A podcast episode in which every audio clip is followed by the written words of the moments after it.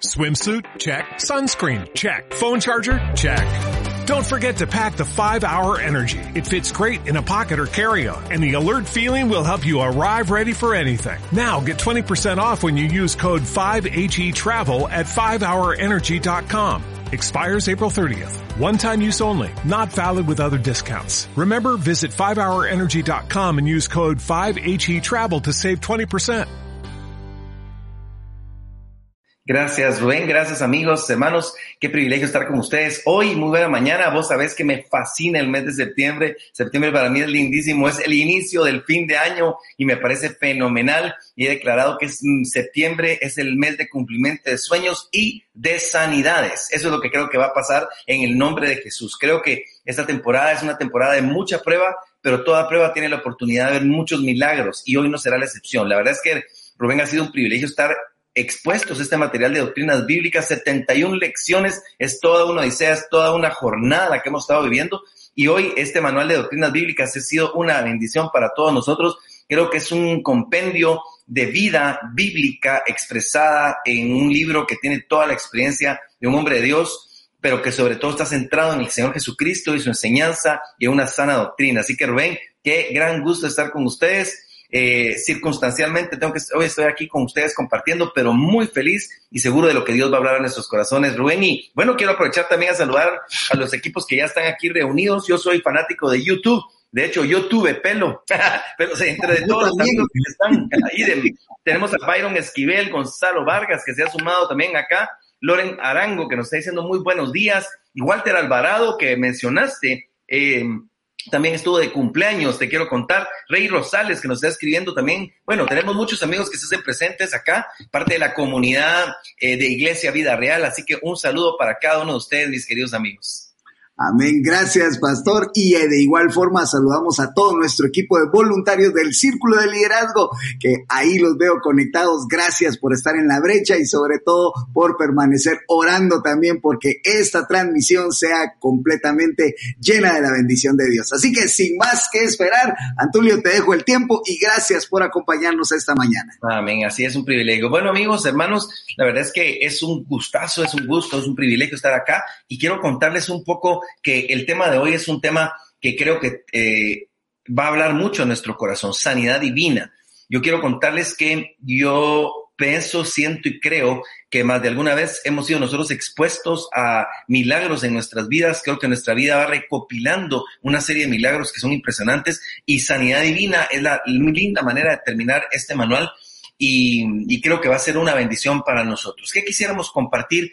Hechos capítulo 3, versículo 10, el, el, pastor y apóstol Edmundo Madrid nos empieza a narrar la historia de este Pedro, este hombre de Dios, Pedro y Juan, que han sido transformados por el poder del Espíritu Santo y de todo lo que hemos visto nosotros en el libro y en todos los evangelios, podemos ver nosotros ya en el libro los Hechos a hombres completamente llenos del Espíritu Santo. Y me encanta entender esta historia porque cuando yo veo a Pedro y Juan, que son hombres ya balanceados en Cristo, que son hombres completos, que son hombres validados por Dios, entonces podemos ver qué obras estaban haciendo. Y una de las cosas que más me impresiona es que Jesús dijo que nosotros podíamos hacer cosas mayores a las que él había hecho.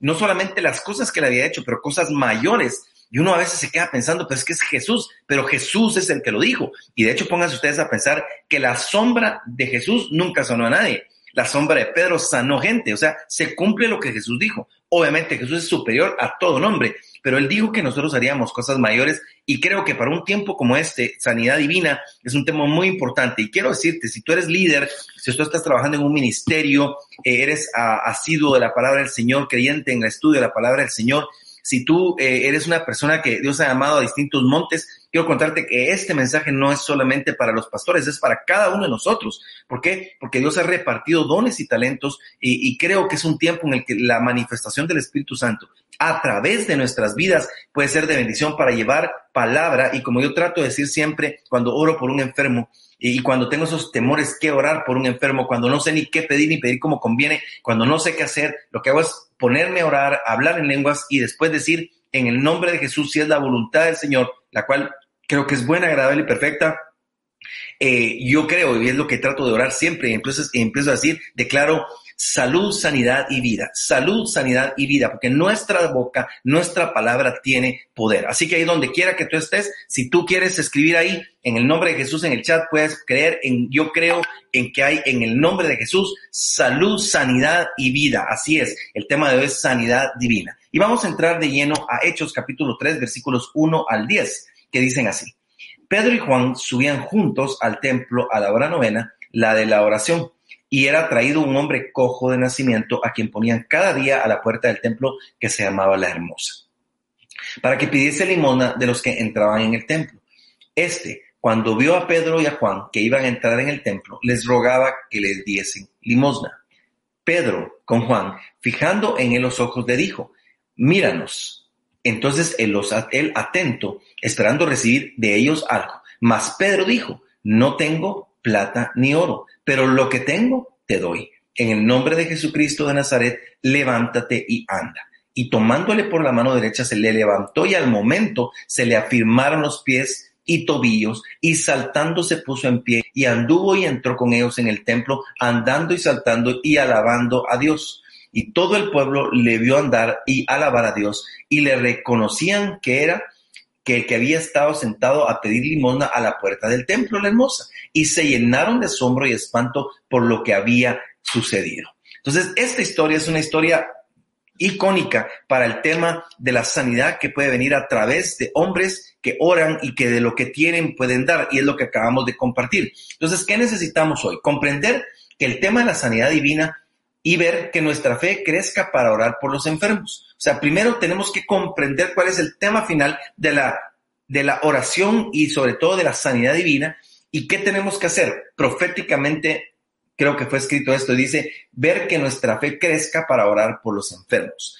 Cuando nosotros tenemos una situación en la que necesitamos eh, eventualmente una oración, lo que hacemos es venir y buscar a personas que se han movido en el área de la oración, de la sanidad de los milagros, en la Iglesia de Real buscamos hombres de Dios, por ejemplo, Germán Al tiene todos los jueves servicios de oración.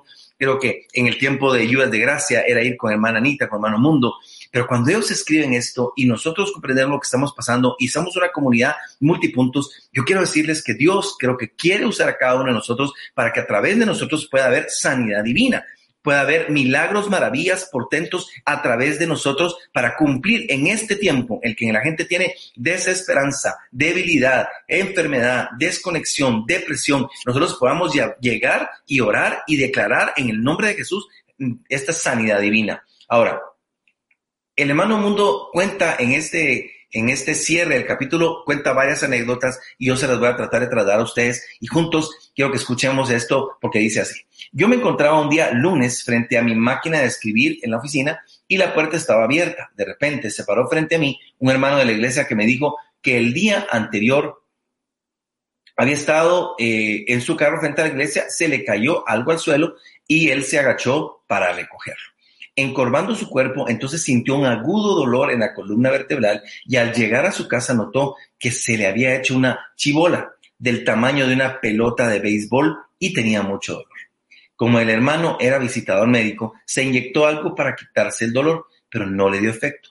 Al amanecer, el lunes, él pensó, antes de ir con un médico, voy a ir con el hermano del Mundo Madrid. Y de esa cuenta, le tenía frente a mí, sin moverme ni siquiera de mi escritorio, dice, primero vamos a ver que se le quite el dolor y dirigí mi mano hacia él y me puse a hablar en lenguas. Entonces le dije, tóquese a ver si se le quitó el dolor. Y él se tocó y me dijo, ya no me duele. Y yo le dije, ahora vamos a ver que se deshaga esa chibola. Nuevamente, sin moverme de mi escritorio ni tocarlo, dirigí mi mano derecha hacia él y me puse a hablar en lenguas y la chivola desapareció.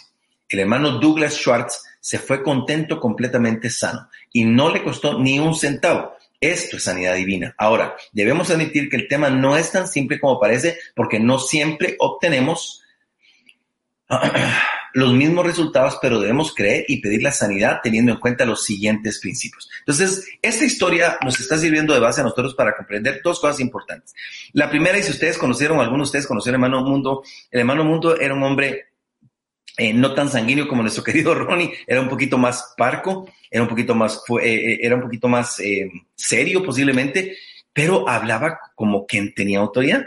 Y yo puedo ver esta escena, yo puedo imaginarme esta escena, el hermano mundo, eh, atrás de su escritorio, este hombre puesto ahí, y cualquiera hubiera pensado, ¿Por qué no se paró? ¿Por qué no llegó? ¿Por qué no le empezaron a temblar las manos? ¿Por qué no empezó a hablar y fuerte sus lenguas a tocarlo y a llorar? Y en fin, ¿por qué no pasó todo esto? Y es que yo creo que él tiene y tenía una unción muy especial para la sanidad y hablaba con autoridad de lo que vivía.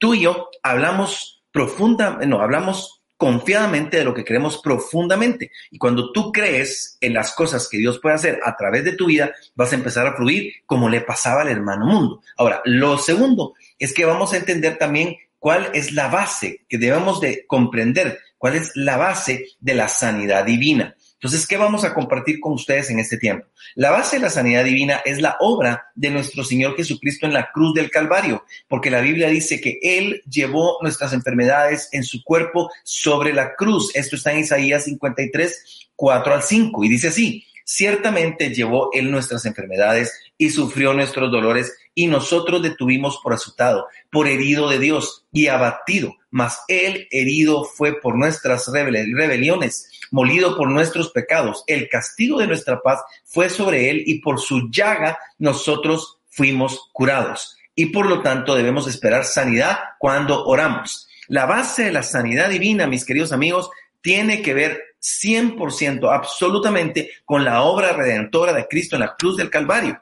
Tú y yo somos no solamente salvos a través de la cruz, en la cruz en la que Cristo murió, sino que a través de sus llagas nosotros somos sanos. Entonces la base de esto es la obra redentora de Jesucristo en esa cruz. Esta es la base de la sanidad divina, porque Él llevó nuestras enfermedades, Él llevó todo el castigo de Él sobre de, nuestra paz se fue sobre Él y por su llaga nosotros hemos sido sanados. Entonces, cada vez que pensemos en la palabra sanidad divina, debemos recordar que la base de la sanidad divina es la obra de nuestro Señor Jesucristo. Por eso la sangre de Cristo nos cubre de todo pecado y ahí en esas llagas nuestras enfermedades fueron sanas. ¿Y qué tiene que pasar? Primero, tú y yo necesitamos tener esa en nuestra mente, ese cambio mental, ese esa comprensión de que es la base para nosotros la obra de Jesucristo. Y cada vez que pensemos en enfermedad, recordar que la base de la sanidad para esa enfermedad es la obra de Jesucristo. Ahora, ¿cuáles son los elementos de la sanidad divina?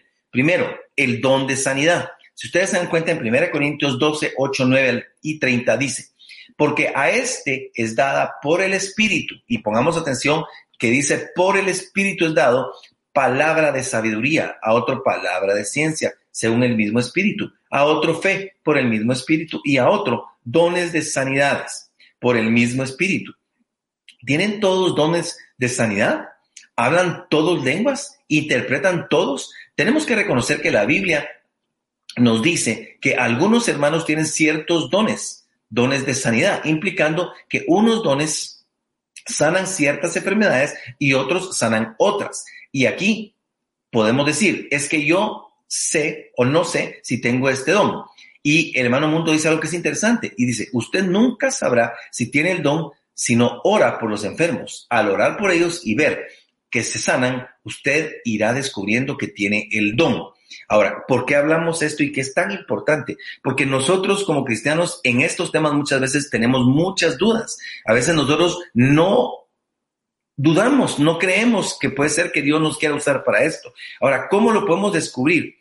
¿Cómo hacemos para entender si Dios quiere utilizarnos? Hay que orar. Lo único que hay que hacer es orar, romper esa barrera de miedo, esa barrera enfocada de, aún, de vergüenza. ¿Qué va a pasar si oro y no, y no pasa nada? ¿Sabes qué? Debemos de arriesgarnos y empezar a orar, porque la oración eficaz del justo puede mucho. La única manera de saber si tienes el don es orando. Y yo te quiero contar un testimonio, o de hecho tengo varios testimonios al respecto, porque yo dudaba precisamente de eso, pero cuando yo recuerdo que cuando yo tuve que entregarle mis manos al Señor y consagrarle mis manos al Señor después de que había tenido una vida religiosa y no tenía una relación personal con el Señor Jesús y era, había sido muy bélico en, en mis antecedentes como religioso, pero no cristiano, cuando yo le consagré al Señor un día, Él me dice, ahora yo voy a usar tus manos puedes usar tus manos de otra manera. Y me quedé con eso. Y más adelante entendí que aunque me cueste creer, yo puedo creer que en mis manos hay sanidad y que por imposición de manos hay bendición, hay autoridad en el nombre de Jesús. Y he tenido que romper la barrera de decir, es que no puedo sanar. ¿Y saben qué? No puedo sanar. el que puede sanar es Él. Lo que tengo que hacer es abrir mi boca, declarar la palabra y en el nombre de Jesús creer y empieza, y, hay momentos en que yo sé que mis manos están siendo usadas o que mi voz está siendo usada. O viene una palabra y me confirma, esto es lo que estás queriendo eh, decir de parte del Señor. Entonces, ¿qué pasa? Cuando nosotros nos topamos, porque me he encontrado en momentos de oración, como pastores nos piden, por favor, oremos. ¿Qué tenemos que hacer nosotros? Orar. Pero ¿qué sucede? Cuando nosotros estamos en un momento de oración y no sabemos qué pedir, ni pedir como conviene, el Espíritu Santo intercede por nosotros a esa, esa comunicación como tipo binaria, pero espiritual. Él empieza a interceder con gemidos indecibles y nos conectamos y nosotros podemos entender y sentir cuando empezamos a fluir en la sanidad que Dios quiere para esa persona, para este cuerpo, para esa situación. Entonces, ¿qué tenemos que hacer? Es, es es ejercitar el músculo espiritual de los dones que Dios ha puesto sobre nuestra vida. Es sencillamente un ejercicio espiritual. Si tú nunca has hecho ciclismo, si tú no, nunca has hecho eh, carrera y tú no empiezas a ejercitar, a ejercitarte al respecto, no te vas a dar cuenta, no vas a descubrir que tienes el talento para ser ciclista, el talento para correr, porque nunca te ejercitas.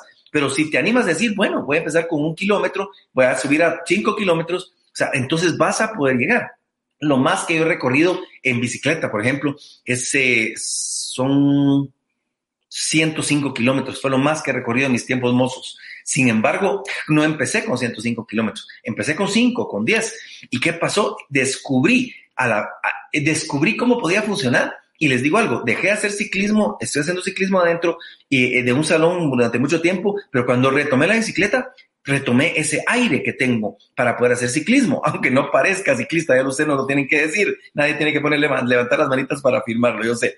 Entonces, ¿pero por qué traigo este tema? Porque igual es el ejercicio eh, espiritual, igual es este don, hay que ejercitarlo. En esta época de pandemia, cuando por todos lados hay gente que te resulta enferma, tú y yo tenemos en nuestra boca, en el nombre de Jesús, palabras de vida, palabras de sanidad, y tenemos que ejercitarlo y quitarnos la vergüenza y decir, Padre, en tu nombre voy a orar, en tu nombre voy a declarar sanidad, en tu nombre enviamos ángeles que protejan, enviamos tu palabra, como dice el Salmo 107, 19. Esto lo aprendí con Germán Al.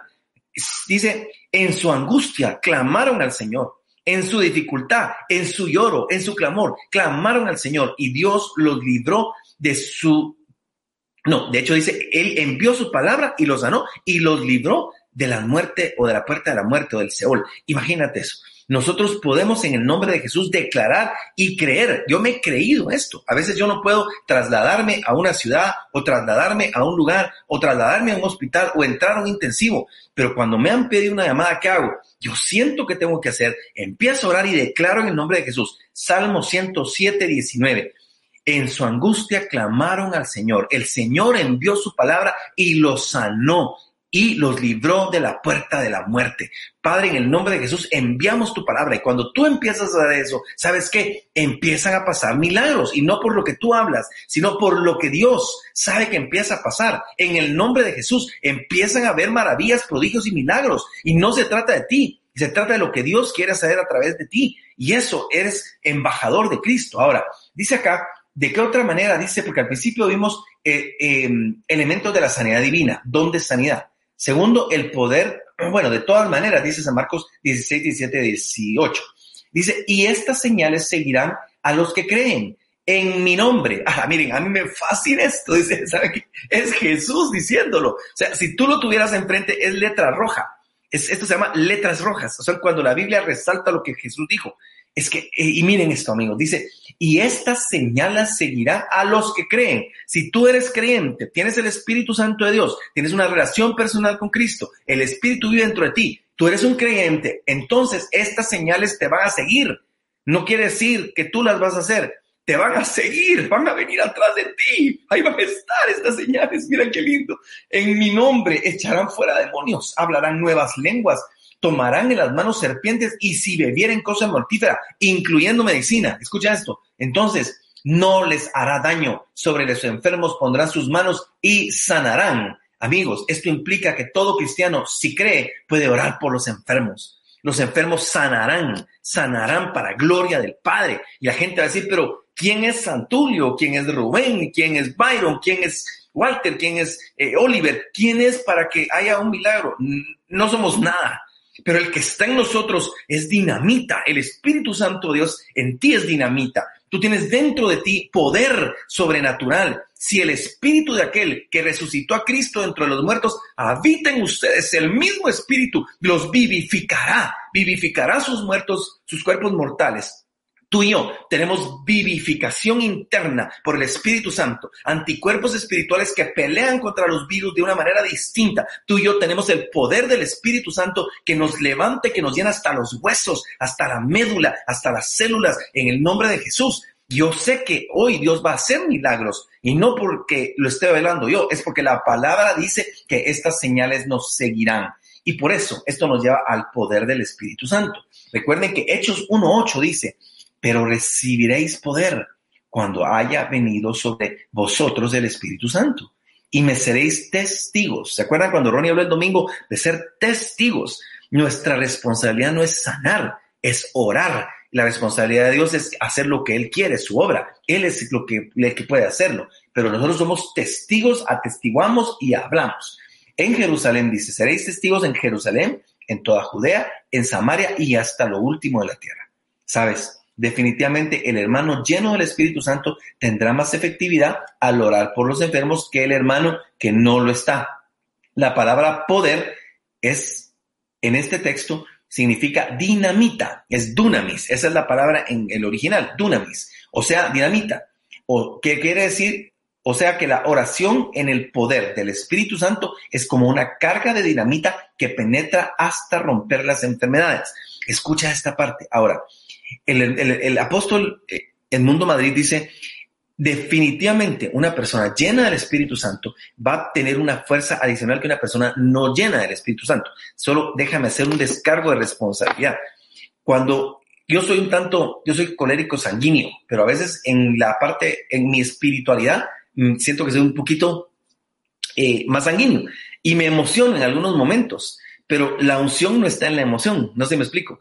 La emoción es como mi alma reacciona a la presencia de Dios. Eso es la emoción. La emoción que yo siento y me siento sobrecogido por el Espíritu Santo. Pero eso no necesariamente es la unción. La unción es aquello que Dios da en el don para poder ejecutar lo que Él quiere con el propósito que Él quiere. Esa es la unción. La unción de Dios es aquello que Dios ha llamado, que, que, te empodera para hacer lo que tú tienes que hacer. Esa es la unción de Dios. Y entonces, ¿qué pasa?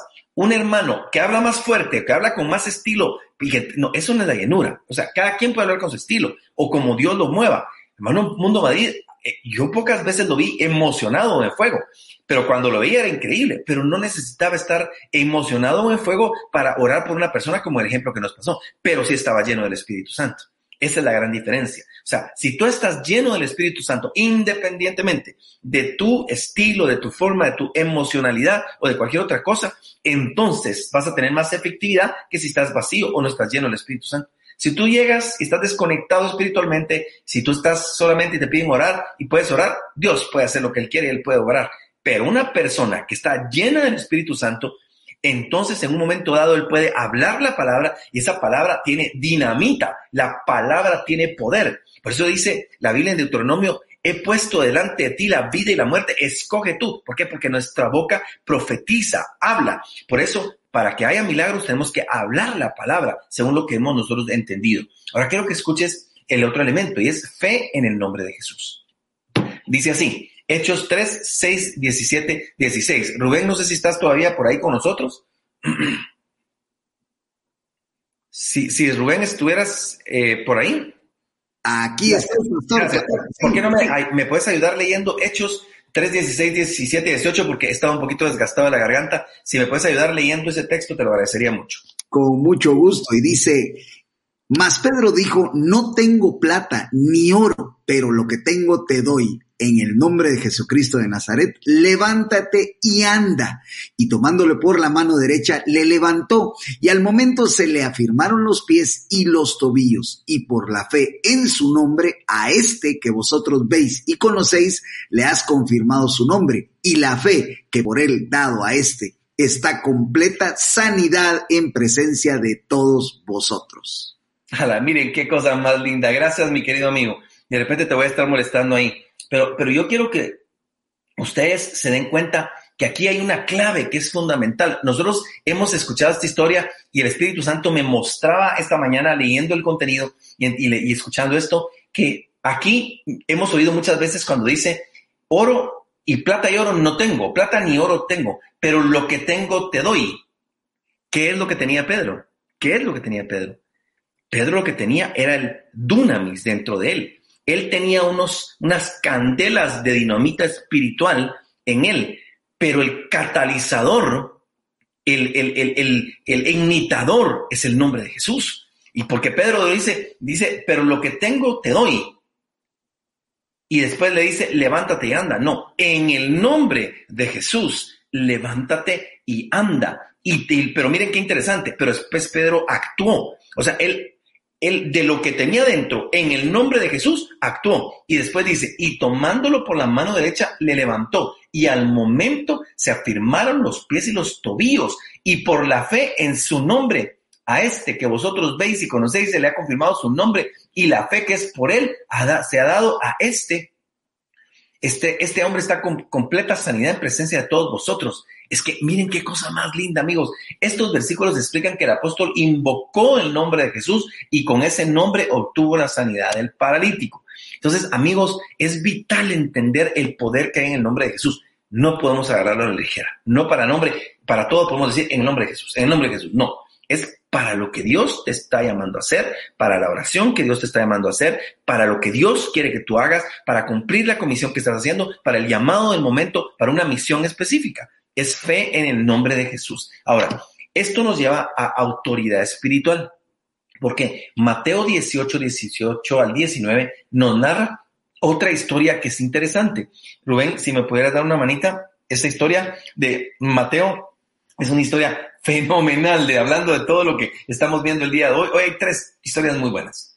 Dice, de cierto os digo que todo lo que atéis en la tierra será atado en el cielo y todo lo que desatéis en la tierra será desatado en el cielo. Otra vez os digo que si dos de vosotros se pusieron de acuerdo en la tierra acerca de cualquier cosa que pidieren, les será hecho por mi Padre que está en los cielos.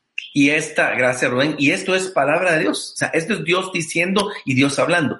Yo te digo algo, hay momentos en los que uno llega a un punto de sanidad, a un punto donde necesita oración por alguien y uno empieza o está hablándolo con la gente.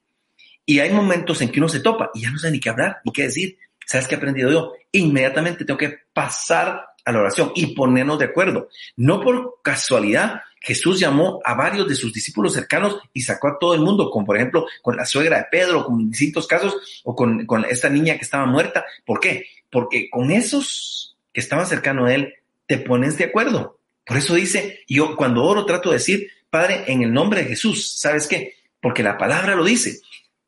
Esto, todo lo que nosotros atemos en la tierra será atado en el cielo y desatado en la tierra. Yo lo reduzco a eso. Todo lo que nosotros nos pongamos de acuerdo en el nombre de Jesús será atado en el cielo y desatado en la tierra. Hay poder en el nombre de Jesús y él dijo que lo que nosotros nos pongamos de acuerdo entre dos o tres, eso va a pasar. Tenemos que sentir y estar de acuerdo. Ahora, Marcos 11, 22 al 24, continúa la historia Rubén y dice. Respondiendo Jesús les dijo, tened fe en Dios porque de cierto os digo que cualquiera que dijere a este monte, quítate y échate en el mar, y no dudare en su corazón, sino creyere que será hecho lo que dice, lo que le digas le será hecho. Por tanto os digo que todo lo que pidiereis orando, creed que lo recibiréis y esto os vendrá.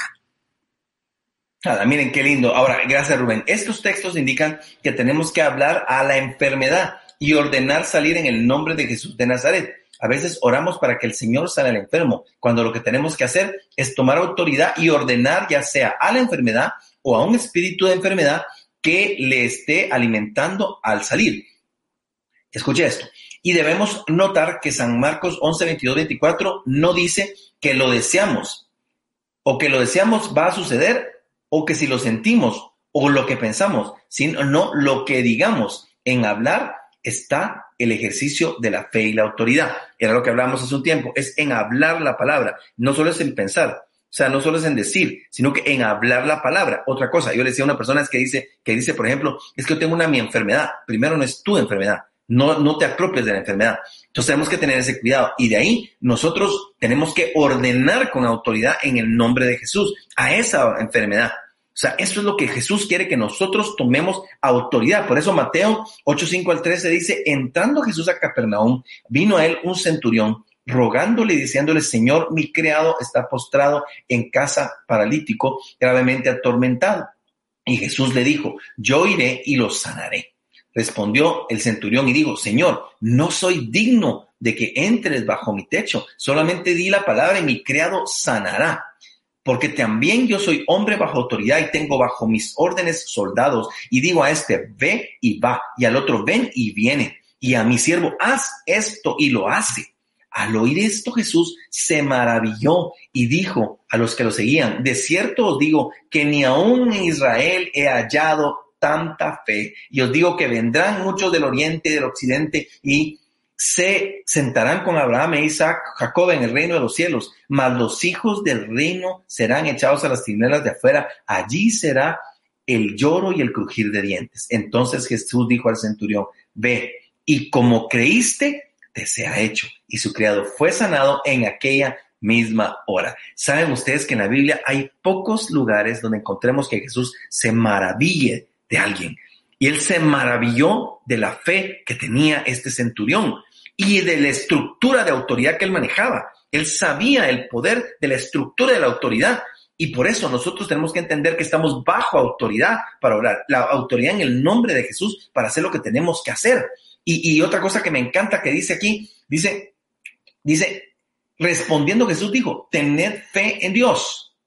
La fe no está en que se va a sanar. La fe es en Dios que se va a sanar. Tened fe en Dios, porque es de cierto les digo que cualquiera que dijera este monte, o sea, cualquiera, cuando yo digo cualquiera, ahí estoy yo. Cualquiera, ahí estoy yo. Cualquiera, un cualquiera. Pero en el nombre de Jesús, si lo cree en el corazón, va a pasar. Es parte de lo que tú y yo tenemos que salir hoy empoderados y creer en lo que Dios va a hacer. Marcos 11, 22, 24 dice, no dicen que lo que decíamos va a suceder o lo que sintamos o lo que pensemos, es lo que digamos. Ese es ejercicio de autoridad. Ahora, el otro elemento es fe. Mateo 8, 5 al 13 dice así, mi querido Rubén.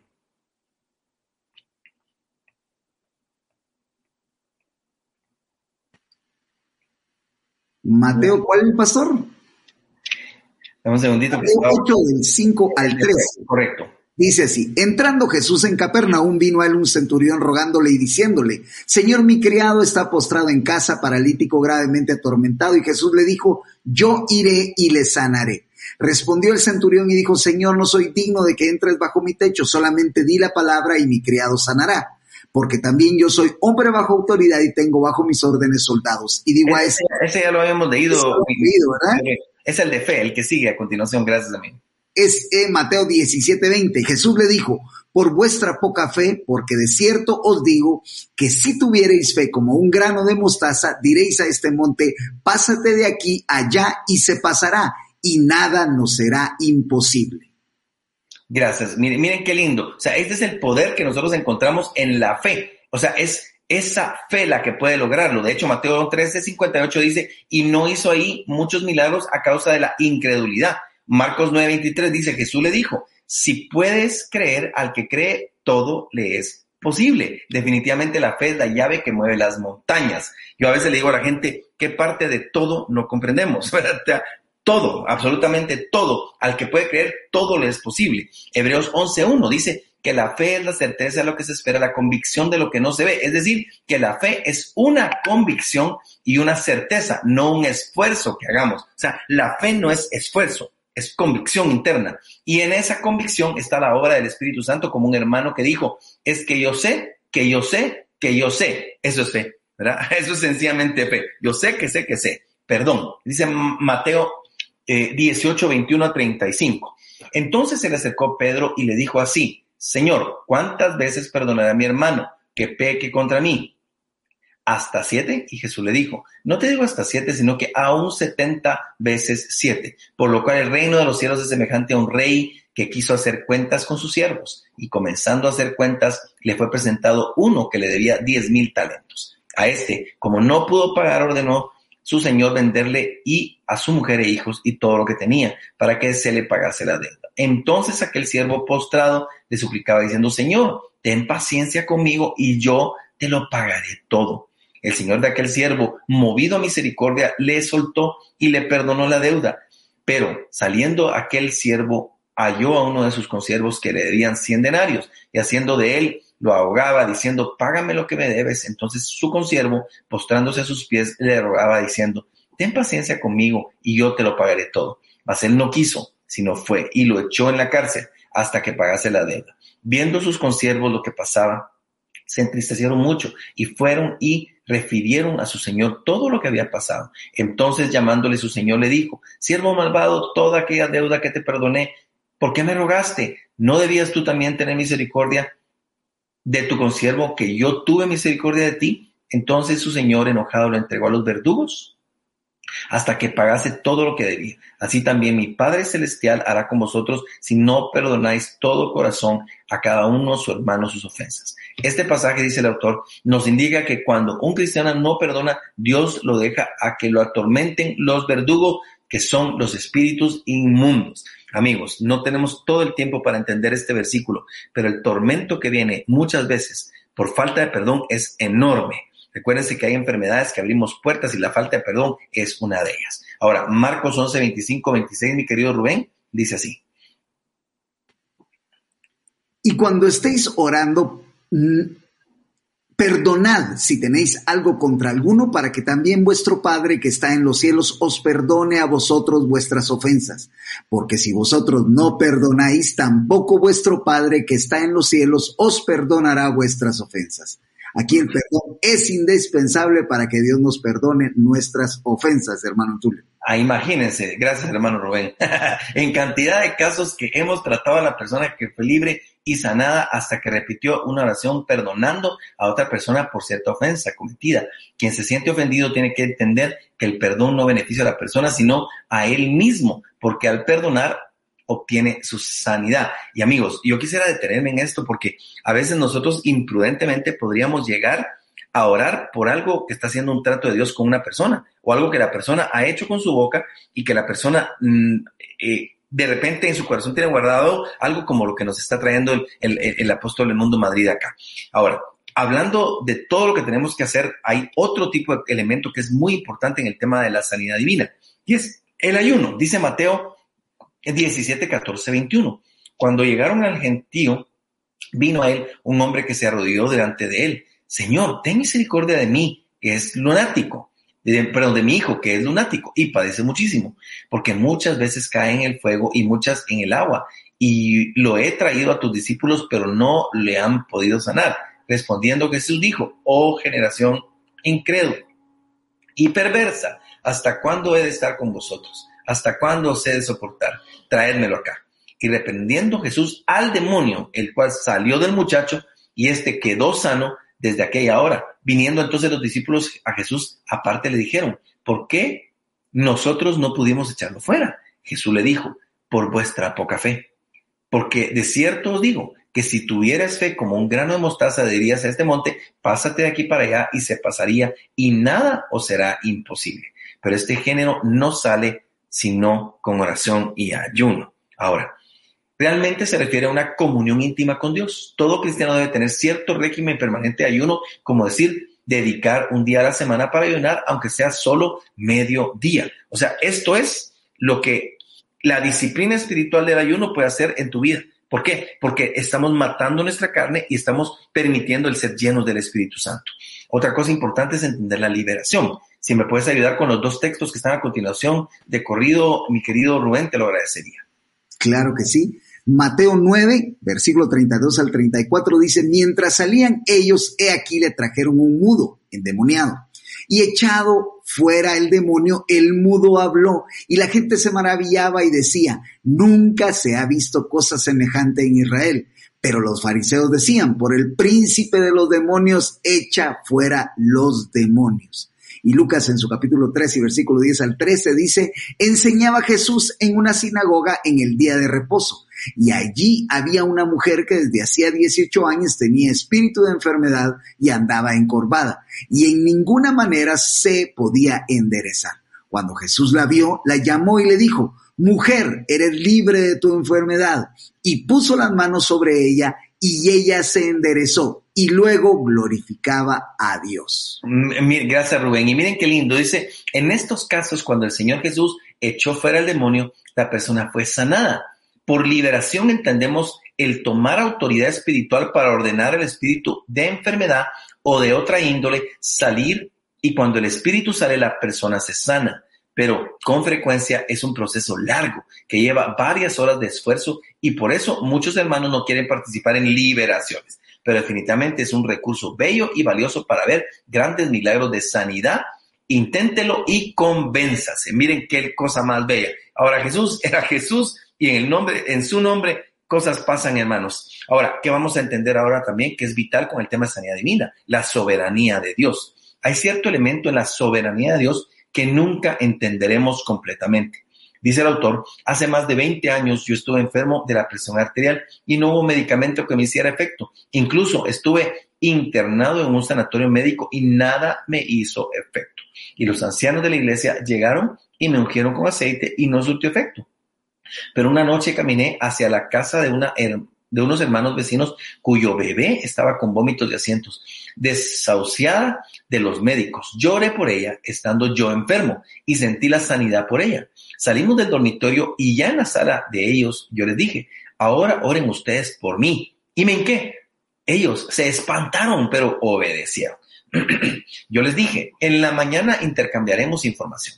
Como a la media hora dieron una pacha de leche a la bebé y no la vomitó y ya no vomitó ni tuvo asientos. Estaba completamente sana. Al otro día yo me quedé solo en la casa y desde las 7 de la mañana hasta las 12 menos cuarto a mediodía fui a orinar 26 veces. Yo dije que aquí está mi sanidad. A mediodía fui a que me tomaran la presión de la sangre y estaba normal y nunca más tuve problemas. Ahora, miren qué impresionante, amigos. Y miren, yo quiero ser testigo de eso porque yo les he dicho en misericordia de Dios, a veces he ido a orar y cosas pasan en nombre de Jesús. Pero me acuerdo cuando yo tuve eh, este accidente en mi rodilla y, mi, se desactivó mi nervio y el, se llama el, ciático poquito externo, se desactivó y mi pie no sube, lo tengo como un pie caído, se llama drop foot, que es un pie eh, caído eh, por completo, no lo puedo mover hacia adelante yo sé, mucha gente oró por mí, mucha gente creyó, yo creí. Sin embargo, creo que en la soberanía de Dios es un trato a mi vida que así como Jacob fue tocado en el muslo, en mi caso Dios me tocó de aquí como para ponerme una marca. Entonces, yo no puedo creer que aunque Dios pueda hacer sanidad, no puedo alejar la soberanía de Dios sobre mi vida y sobre la vida de cada quien. Está pasando una soberanía de Dios y amigos, creo que tenemos que entender eso porque a veces, aún con nuestra enfermedad, nosotros podemos llegar y en la soberanía de Dios, Dios puede sanar a otras personas. Yo quiero leer aquí que dice eh, depresión alta. Esta es la sanidad divina, dice el autor, pero fue en el momento en que Dios decidió y no cuando distintos hermanos oraron por mí. A propósito, by the way, diría hermano mundo, cuando yo dije a los hermanos, oren por mí, eso fue manifestación del don de palabra de sabiduría. Y con la obediencia a ese don, yo fui sanado. Esa bebé es ahora una señorita en la iglesia que se llama Sheila de León. Estamos hablando de la soberanía de Dios de sanar cuando Él lo quiere. Miren qué cosa más linda. Y amigos, ese es el gran tema. La, la, sanidad divina no es solamente orar por los enfermos. Es todo un contexto espiritual donde hay muchas implicaciones que llevan fe, que hay dones, que hay autoridad, que hay nombre de Jesús, por supuesto, y que hay soberanía de Dios. Ahora, Dice el autor acá, situación de los que no sanan, que es importante, es nuestro descargo de responsabilidad decírselos a ustedes. Dice, todo predicador de sanidad divina sabe que no todos los enfermos sanan y los que no sanan quedan frustrados y confundidos. ¿Qué podemos decir a esto, mis hermanos? Lo primero, continúen pidiendo y esperando. Filipenses 4, 6 al 8 Dice, por nada estén afanosos, sean conocidas todas sus peticiones delante de Dios en oración, súplica y acción de gracias. Y entonces la paz que sobrepasa todo entendimiento, eh, va a guardar nuestra mente y nuestro corazón. Amigos, no siempre nosotros vamos a llegar a orar. De hecho, cuando uno va a orar por un enfermo, yo he aprendido a lo largo de los años a no llegar imprudentemente solamente a hacer una oración de sanidad, sino preguntarle al Espíritu Santo, ¿qué quieres que yo haga? De, en dos ocasiones recientes, no en todas, no quiero que dejes de invitarme a orar, pero en dos ocasiones diferentes, yo le pregunté al Señor y su respuesta fue, ora para que me conozcan. Y esas, en ese caso, en ese, de las últimas siete personas con las que he orado, esos dos casos donde Dios me dijo eso, las personas hicieron su oración de fe y pasaron a la presencia del Señor en dos días. O sea, la instrucción de Dios era aquí, esto es lo que hay que hacer. ¿Qué le dije a la familia? Miren, yo creo que Dios lo puede sanar, pero ante cualquier otra cosa, primero necesitamos estar seguros que Él conoce al Señor, porque nosotros no conocemos los tiempos. Pero eso trajo paz a la familia. Y, amigos, eso es lo importante, estar conectados con el Espíritu. Quiero que escuches esto. Den gracias a Dios por la situación. Dice 1 Tesalonicenses 5, 18. Dad gracias a Dios en todo, porque esta es la voluntad de Dios para con nosotros en Cristo Jesús. También tenemos Romanos 8, 28, que ya lo sabemos todo. A los que aman a Dios, todas las cosas les ayudan a bien. Amigos, esto es fundamental. Y ya para finalizar en la recta final, valga la redundancia, es la voluntad de Dios. La voluntad de Dios. No sanar. ¿Será que a veces es la voluntad de Dios mantener a la persona en un estado de incapacidad o enfermedad? No nos agrada admitirlo, pero esa parece ser la enseñanza y experiencia del apóstol Pablo sobre el aguijón en la carne que le atormentaba y sobre lo cual oró tres veces y el Señor le contestó, bástate mi gracia, porque mi poder se perfecciona en la debilidad. Se supone que el nombre de Pablo era una deficiencia en su vista, el problema que él tenía. Y sabes, según de Corintios 12, 7 al 9 dice, y para que la grandeza de las revelaciones no me exaltase desmedidamente, me fue dado un aguijón en mi carne, un mensajero Satanás que me abofetee, para que no me enaltezca sobremanera respecto a lo cual tres veces he rogado al Señor que lo quite de mí y me ha dicho, bástate mi gracia, porque mi poder se perfecciona en la debilidad, por tanto de buena gana me gloriaré más bien en mis debilidades para que repose sobre mí el poder de Cristo. Amigos, para terminar este tiempo, yo quiero decirte, bástate su gracia. Si tú estás orando constantemente y algo no ha pasado, de repente es porque Dios está permitiendo para que no te enorgullezcas. En mi caso, yo sé que Dios me, me quitó, tal vez por la energía que tengo,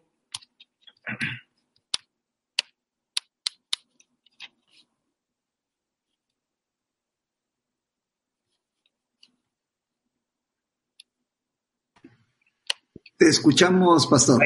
gracias, amigo. Posiblemente por eso Dios me pausó, porque Rubén me conoce un poquito y sabe que soy un poco, un poco energético, pero Dios me puso este aguijón, esto de, tranquilizarme y, todo, pero ¿para qué? Yo no me estoy comparando con Pablo, Dios me guarde. O sea, Pablo era un hombre dedicado al Señor tan, o sea, no, no es eso. El tema es que el trato y la sanidad vienen en los momentos que Dios quiere para nosotros, queridos amigos. Y yo te quiero decir algo, de verdad con todo mi corazón, bástate mi gracia, dice el Señor, porque mi poder se perfecciona en tu debilidad. Por eso, entonces, si nos vamos a gloriar, gloriémonos de nuestras debilidades, gloriémonos de nuestros problemas, gloriémonos de cualquier cosa que podemos tener para que entonces repose el poder de Dios sobre nosotros. Y por último, llevarte al cielo. Debemos entender que con frecuencia la voluntad de Dios es llevarse al hermano al cielo. Vemos la carita del muerto y nos confundimos, lo consideramos una tragedia y creemos que Dios no contestó nuestras oraciones. Error. El cielo es un lugar tan real como lo es la tierra y cuando la persona se muere descubre que tenía un cuerpo celestial, según 1 Corintios 15, 40. Y hay cuerpos celestiales y cuerpos terrenales, pero una es la gloria de los celestiales y otra es la de los terrenales y con ese cuerpo se va al cielo y es liberada de los dolores, de la enfermedad. Cuando nosotros lleguemos al cielo vamos a comprender mejor esta enseñanza. Por eso debemos practicar la oración en el Espíritu, como dice Romanos 8:26, y de igual manera que el Espíritu nos ayuda en nuestra debilidad, pues qué hemos de pedir como conviene, no lo sabemos, pero el Espíritu mismo intercede por nosotros con gemidos indecibles, porque si es la voluntad de Dios llevarse al hermano a estar con Él en el cielo, debemos darle gracias por su decisión y no pensar que no ha contestado esta oración. Amigos, preguntas para reflexión. ¿Cree usted que Dios sana el día de hoy? ¿Creen que esta experiencia de sanidad divina ha tenido alguna? ¿Qué método usa usted para orar por los enfermos? ¿Ha experimentado en liberaciones? ¿Le gustaría probar? Y amigos, yo les quiero decir, arriesguense. En parte hablamos y en parte profetizamos. Y quiero cerrar este tiempo declarando algo que hermana Anita de Madrid me marcó a mí, a los días saliendo de la radio. Yo tenía ese agujero acá que me habían colisionado por mis pulmones y tenía un agujero que no se cerraba por seis meses. Y el hermana Anita nos dijo, Asdúbal y Antulio, qué lindo el programa y no sé qué y no sé cuánto, pero yo les quiero decir, Romanos 8:11, ¿tiene alguna enfermedad usted y Asdúbal? Y los dos estábamos ahí y los dos dijimos sí y él nos dijo, Romanos 8:11, el cual declaramos en este, este día en el nombre de Jesús.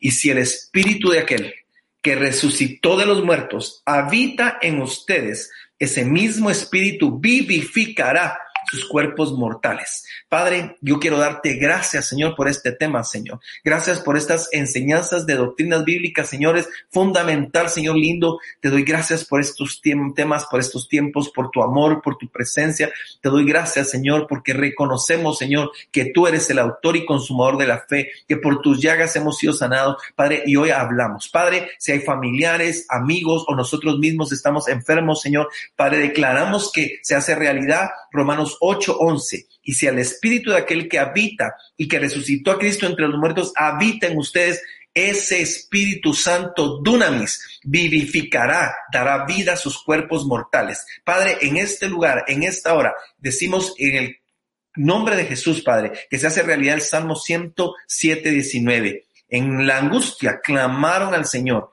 el Señor envió su palabra y los sanó y los libró de todas sus dolencias, de la puerta del Seol, los libró de la muerte. Padre, hablamos vida, hablamos salud, hablamos sanidad en autoridad en tu nombre, Padre, creyendo que tu Espíritu Santo es, dun, dunamis en nosotros, es dinamita y que con la enfermedad se encuentra, explosiona y la saca fuera en el nombre de Jesús. Amén y amén. Rubén, gracias por este tiempo, amigo. Este tema para tres sesiones era, te lo quiero contar. Era como para tres cierres, mi querido amigo, pero eh, es lo que hay, como, dice Verita, es lo que hay, es lo que nos toca. Amén. Antulio, qué extraordinario desempeño el que nos has dado el día de hoy con este súper tema de la sanidad divina. Gracias ahí por las intervenciones que nos permitiste hacer y de igual forma, Antulio, yo solo quisiera agregar algo y que, y que nos, nos enseñaras un poquito, tomarnos un par de minutos más solo para, eh, como bien sabes, hay mucha gente que está padeciendo ahorita de COVID y, y, y creo que, que a veces la fe se ve un poco lastimada, se ve menguada y, creen de que no vamos a encontrar algo que, que, que, nos dé esa esperanza. ¿Qué podemos decirle a estas personas, Antulio?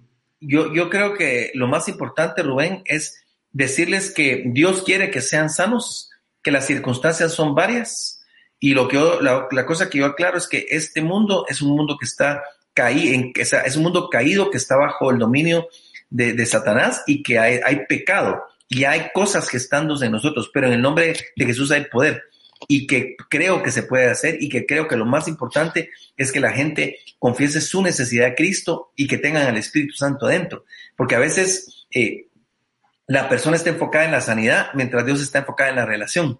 Y estas ventanas culturales, estas ventanas culturales les llamo yo, o ventanas eh, eh, de enfermedad que pueden haber, son ventanas que el mundo nos permite para que nosotros podamos presentar la palabra, porque antes que cualquier otra cosa, eh, lo más importante es salvar. Recuerda que los milagros que Jesús hacía, la gente se enfocaba y quería la respuesta para el milagro, pero Jesús primero decía que tus pecados te son perdonados y después toma tu lecho y anda. O sea, la gente está en el enfoque de la enfermedad, Dios está en el enfoque de la salvación. Entonces creo que tenemos que aprovechar esos tiempos, traer esperanza, traer fe, pero decir, lo más importante es esto. ¿Dios lo puede sanar? Sí, pero lo más importante es tu salvación. Creo que ese debería ser el enfoque, Rubén. Amén, amén. Muchas gracias, pastor. De verdad apreciamos el tiempo que le dedicaste a este estudio en este gran cierre del manual de doctrinas bíblicas. Nuestro amigo y pastor Edmundo Madrid, quien se tomó todo el tiempo para dedicarle esta, eh, eh, pues, orden a, a, a tener todas las doctrinas en este convenio en un solo manual. Así que es un legado es un legado que debemos nosotros y hoy día lo honramos, de verdad, porque hemos aprendido mucho. Como si nada, 71 doctrinas, Antulio. Es impresionante, 71 doctrinas y sobre todo que las doctrinas pasen por nosotros, ¿verdad? Que, que las doctrinas pasen por nosotros y podamos vivir la vida en el Espíritu. Yo creo que Jesús la modeló y debemos de procurar la llenura espiritual. Estamos entrando a una nueva serie próximamente que se llama Hechos con Poder.